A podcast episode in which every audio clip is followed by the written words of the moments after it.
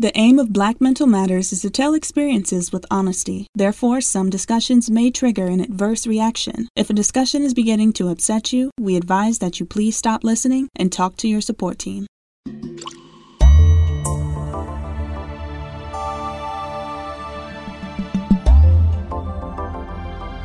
Hello once again, my friend. This is Black Mental Matters. How you doing? I'm Vince the Voice Bailey. This program again, this podcast designed to eradicate that stigma as it relates to mental health, but also we deal with just how we process things, period, in the black community. And boy, I tell you, this has been a whirlwind. We got the pandemic going on, elections, and it continues down here in Georgia as we get ready for this big uh, super runoff. And so I wanted to uh, have, boy, what a powerful lady this is and her organization, all the people people around her. Latasha Brown. The organization is Black Voters Matter and Black Voters Matter Fund, and she just brings it. I mean, she brings it to the table of why this runoff that's coming is so uh, important, and just why we have to take care of our own community. Why it's so important. Why we have to get out here and help and love one another. So I love this program. Here it comes. It's Black Mental Matters.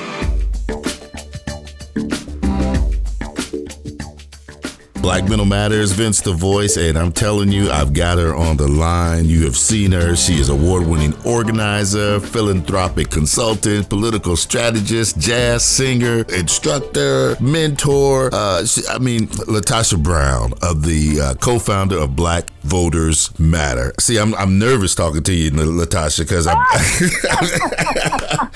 Welcome to the show. Thank you so much, little Tasha. Thank you so much for being here. Thank you. Thank you, Vince. Thank you for having me. And what you didn't say, which I was waiting on, you should say a friend oh, and a fan, because I am a fan of you and your work, um, as well as consider myself a friend. So thank you for having me on. See, that's why you so bad, girl. You just know how to get it right in there. That's awesome. That's awesome. well, I, I, want to, uh, uh, Latasha, because now you're on the forefront right now. I mean, Black Voters Matter, and we're here in Georgia together, and more. The whole world is on Georgia. But I want to bag up a little bit because your background when we first, in fact, when I first met you, I think I was asking you about coming to sing at the Atlanta Job Corps or something like that. that is exactly how we met. That's exactly how we met. and you was busy then. No, I think you was ready to do it, but yeah, I wanted. I was gonna do it. I'm always busy, so I'm gonna always be busy because I'm a busybody.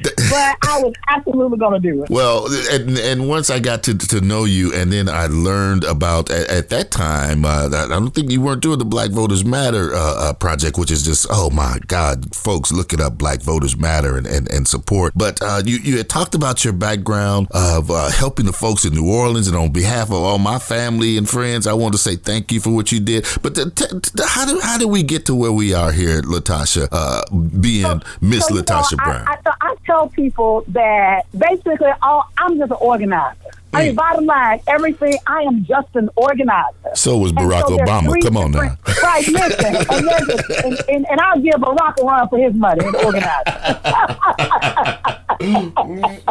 right, like literally, I'm clear that I am an organizer. I organize resources. I organize people. I organize power. Like mm. that's literally what what I have kind of. If I look at the trajectory of my life, that's literally what I've done.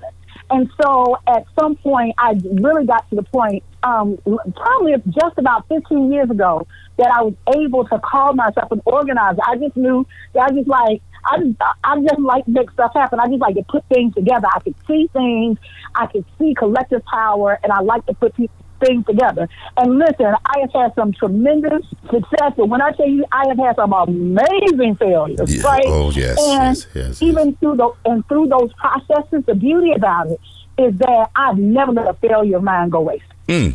That I literally, like some of the biggest lessons that I, that have literally shaped me to be a better organizer have come from those areas that I just straight messed up like when I failed. And so I think part of what has helped like the shaping of who I am and how I have been approaching the work is that I don't see my grandmother used to say that she she used to always say that all things work for the good of those that love God and are called according to his purposes. Amen. And so I mean I would hear people say that and I would hear her say that to the point where I don't even think I knew individually the word. I just hear, I'm like, here she go. All things work for good of those who love God and how according to His purpose.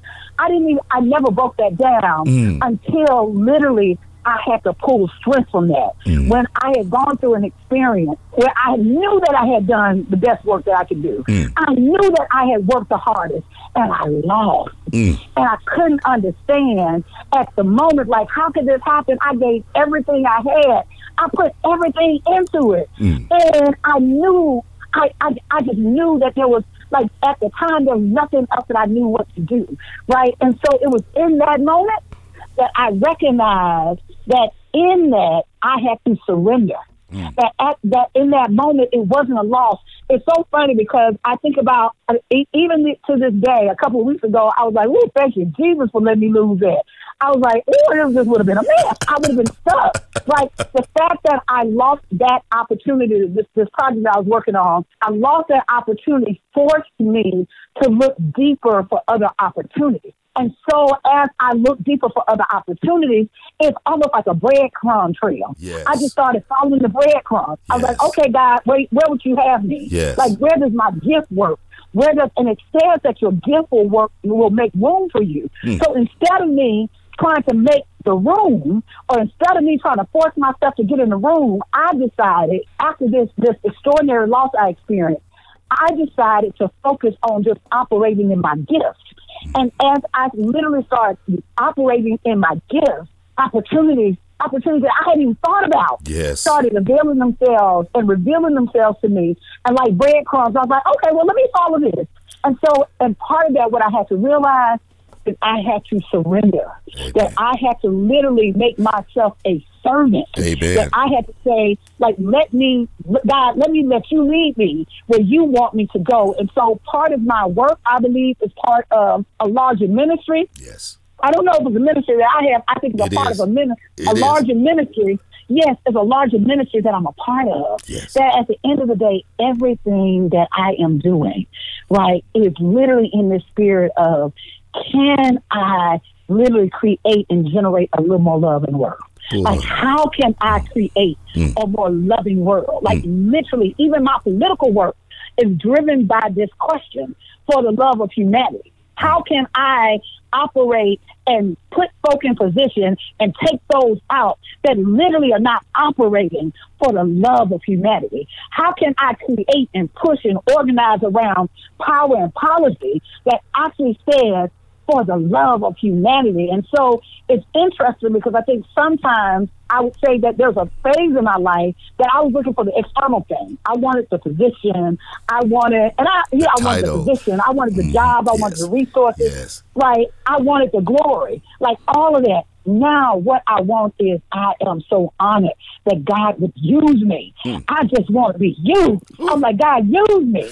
and so when I surrendered myself to that, I cannot tell you how it has opened up so much in my life. Oh my God! Listen here, I'm about to take a collection. The choir's going to sing, and I want everybody just to marinate on what you just said. Oh my God! Because you, I mean, I, I see it clearly, Latasha, and I think that's one of the reasons uh, I, I, love you so much. Because I mean, I, following, reading about you know your work, and then knowing you and, and, and things. I mean, it, it is just so inspirational. And I mean, the things that I know you t- too. You get excited. This is what I get excited about, Latasha. Is when I see something, I say, "Oh my God," because I know it's so much more than that.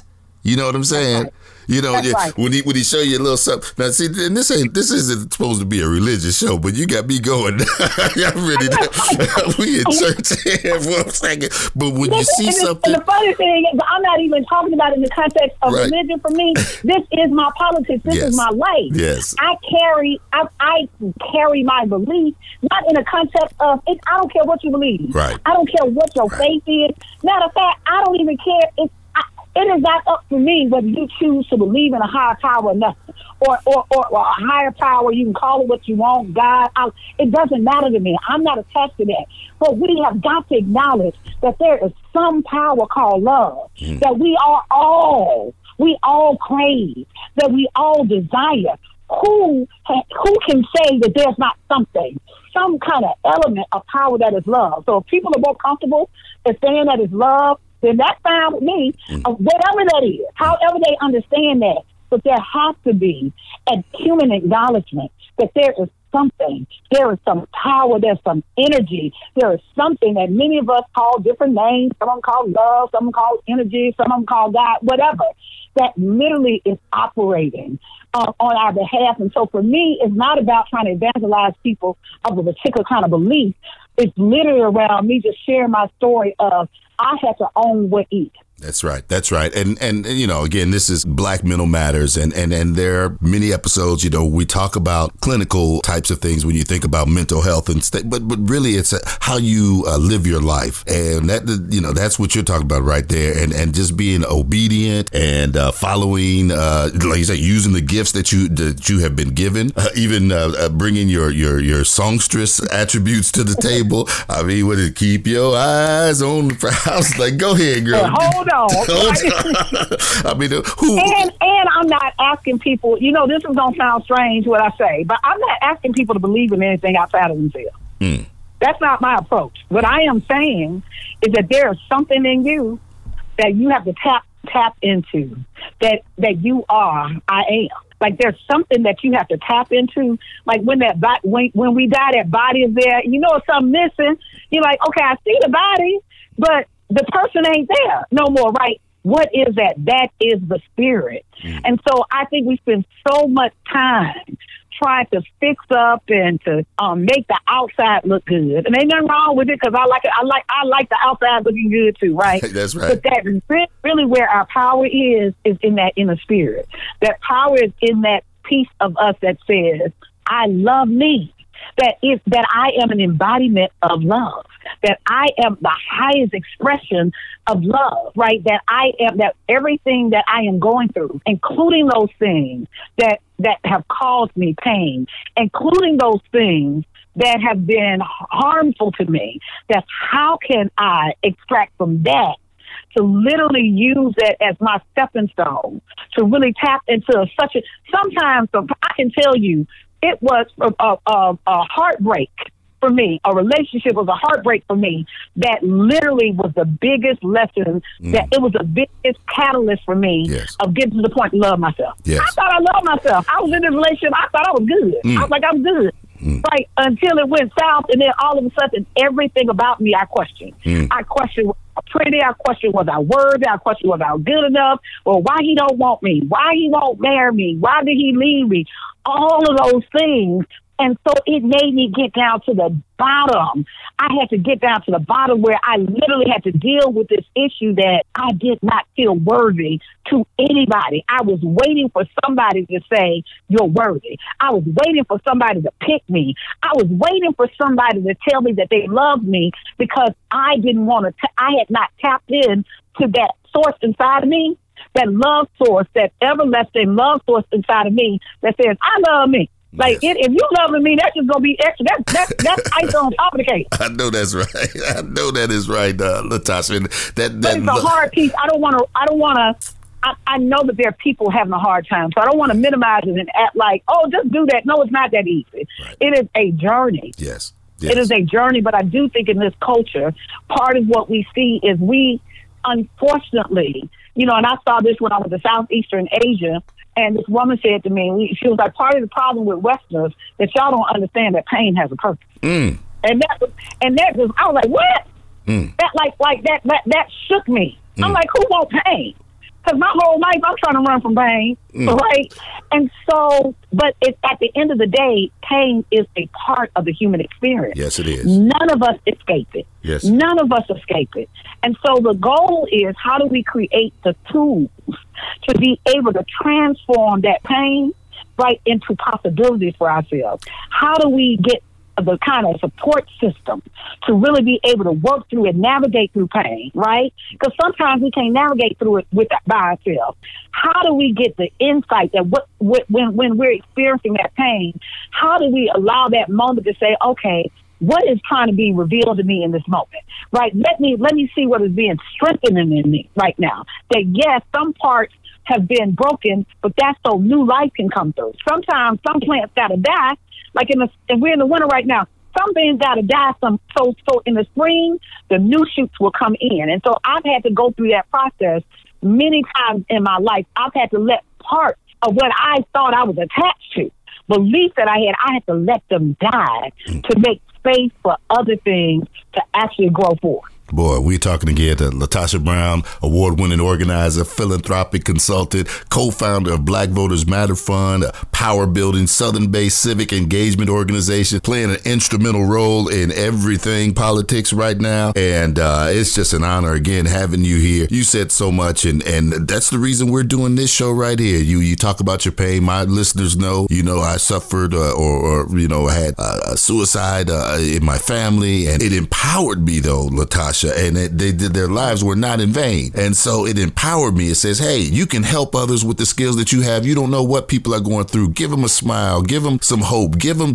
uplift them. And as a result, oh my God, I've been, you know, it's taken me all over the country, all over the place, you know, to do uh, things. And so I feel so close, uh, you know, I feel so much of what you're saying. It is so, so, so very true. And now we see you, Latasha. Now you, you have really, um, I mean, I think every day I on MSNBC or CZ, all these TV channels, and rightly so because I know the uh, the dedication and work that you. Well, I, I know what I see, uh, but I, I, know it's even more than that. The dedication and work that you have put into empowering communities, and I, I just want to bag up again one time about your, your, work that you did prior in in Louisiana. Tell, tell me quickly about that again, or not quickly, but so but, some of the some of the work that I did when I say I organized people resources and power that you know I, um, in 2005, after I've always been an organizer, I've always tried to figure out, like, my, my prayer is I've always wanted to be a, a conduit to connect resources to communities in need. That's,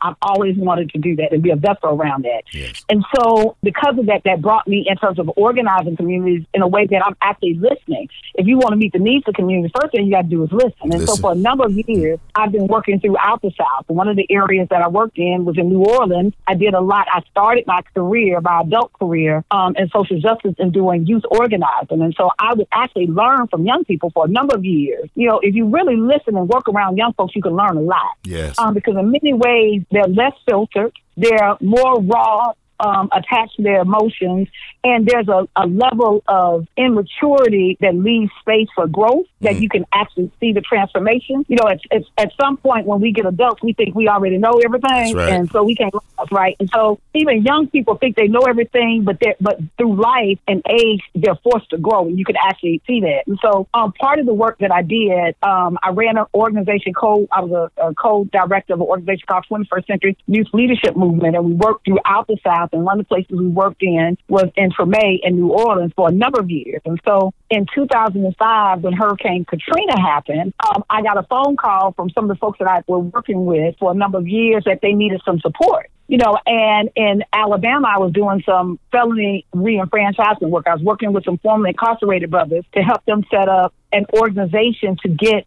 formerly incarcerated people registered to vote. Yes. And so part of what we did is we were able, I'll be honest, I heard something, my spirit told me to move. And I went downstairs and literally just started organizing to get some support down on the Gulf Coast and created an organization called Saving Ourselves Coalition, SOS Coalition. And we organized, it's interesting because the thing that I knew how to do was I knew how to do elections. I, for a number of years, I had been doing GOTV work in mm. elections. Mm. And so what I did is I created this model based on a GOTV model. I use the same GOTV get out the vote model. Um, and instead, literally, we distributed resources like water and food and cleaning supplies and medicine, what people needed based on that model, on that kind of network.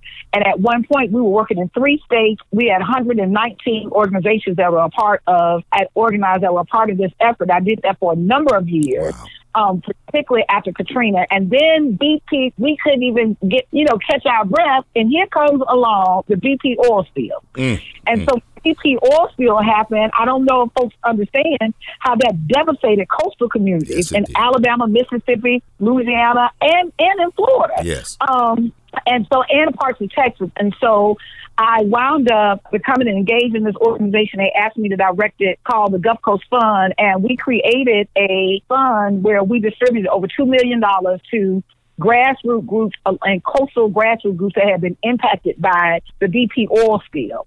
And then I built, then, then like building from that because I started realizing well, if we want to do this work, we got to have money. So how can I get more money in the South? And so the next thing I did is I actually said, well, I'm going to go on the philanthropy side because I want to bring the money down. Right? I, I figured out how to organize the people. I know how to organize programs. I need to organize money that comes from the South. And so I wound up working and becoming the first director of what was called the, the Grant Makers for Southern Progress. And so essentially it was an affinity group of, of regional funders, foundations, and national foundations to really think about how can we get more resources in the South, more money, what more grant dollars on the ground in the South to actually help support communities of color and those groups that were doing structural change. And I did that for about three years, and it was a wonderful experience, and that's still part of my family. But even in that process, I was like, y'all moving too slow for me. I was like, now how many reports and studies we got to do?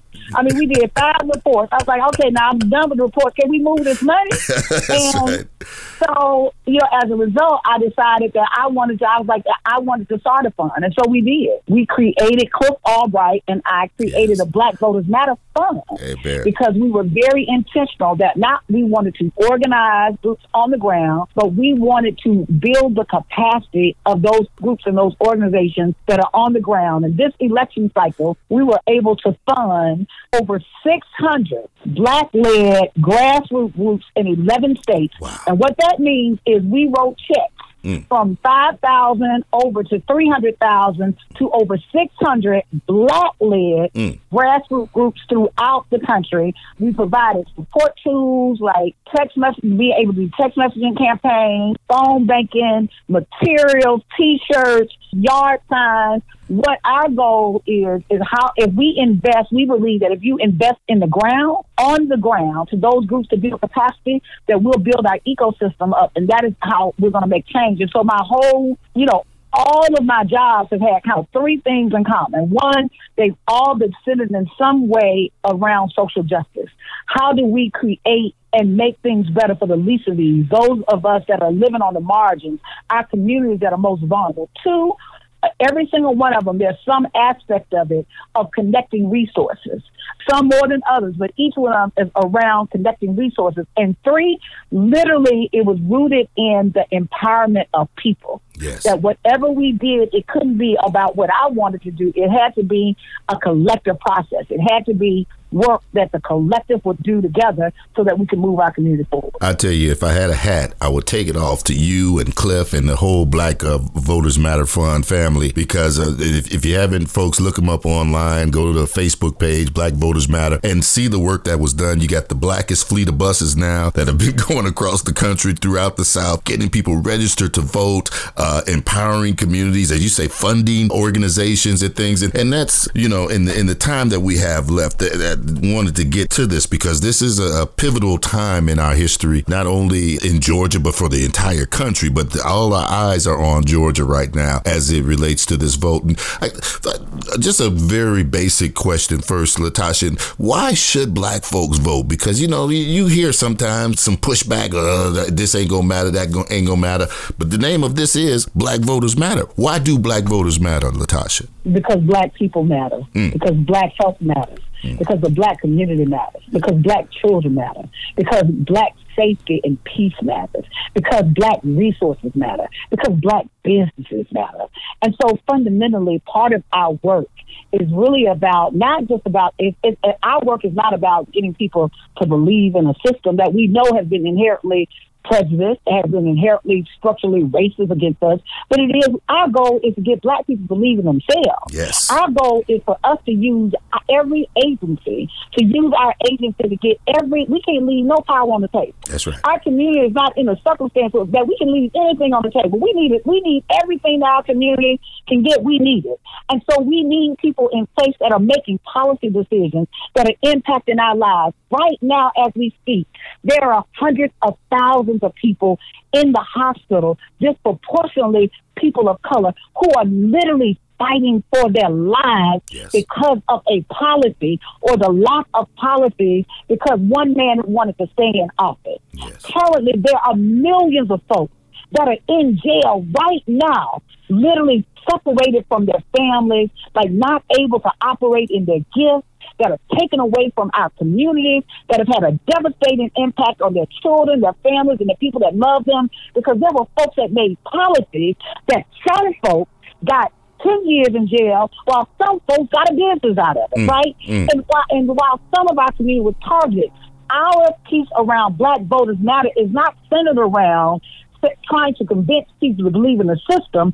Our work is centered around telling black folks that we've got to use multiple tools, whatever tools we can, to reduce the harm that's happening in our community, to hold folks accountable who are in positions of leadership that operate against the interests of our community, and to put people in office at the very least that will align with the interests of our agenda. That's what politics is about. It's about power. It ain't about participation. I mean, it ain't about um, whether we like somebody or not. I don't need no new friends. I'm not voting for you because I like you.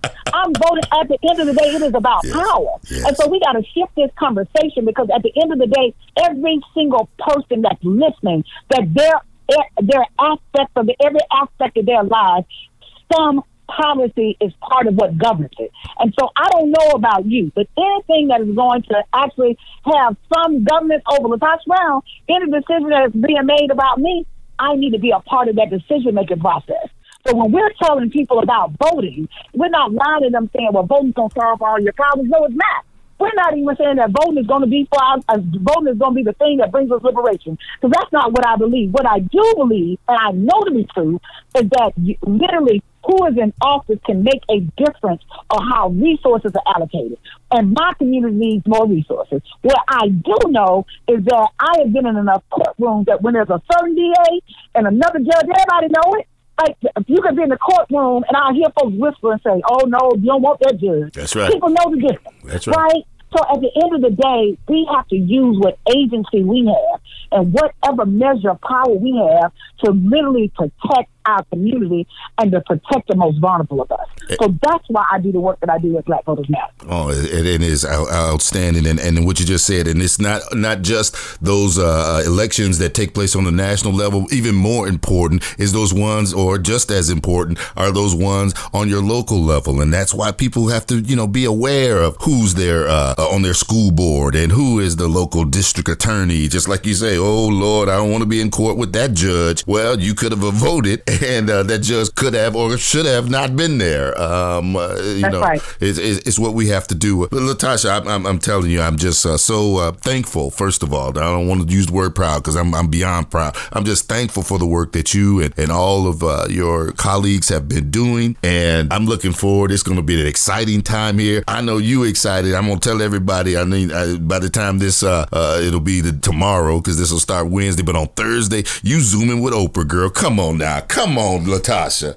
You zoom in with Oprah. This I'm, I'm, telling y'all, look this woman up. If you don't know, you better ask somebody about Latasha Brown and Black Voters Matter. But congratulations, amazing. I am looking forward to that conversation. I am. I have been just an admirer of Oprah and all that she's built and all that she represents. Um, and so to be in conversation with her about Georgia, because she said she got Georgia on her lap. All right. Right. And so be able to have this conversation with her and other sisters. Um, I am just really, really looking forward to it. So I hope people do join. They can sign is open. They can join the, the conversation. And I'm like really, really incredibly excited about it. so thank you for lifting it up. I know you are Thursday, uh, December the 3rd at uh, uh, 8 p.m. Eastern, 5 p.m. Pacific. All I'm saying is when you get your TV show, can I go, ladies and gentlemen, Latasha Brown? And then you come on you out. Already know this.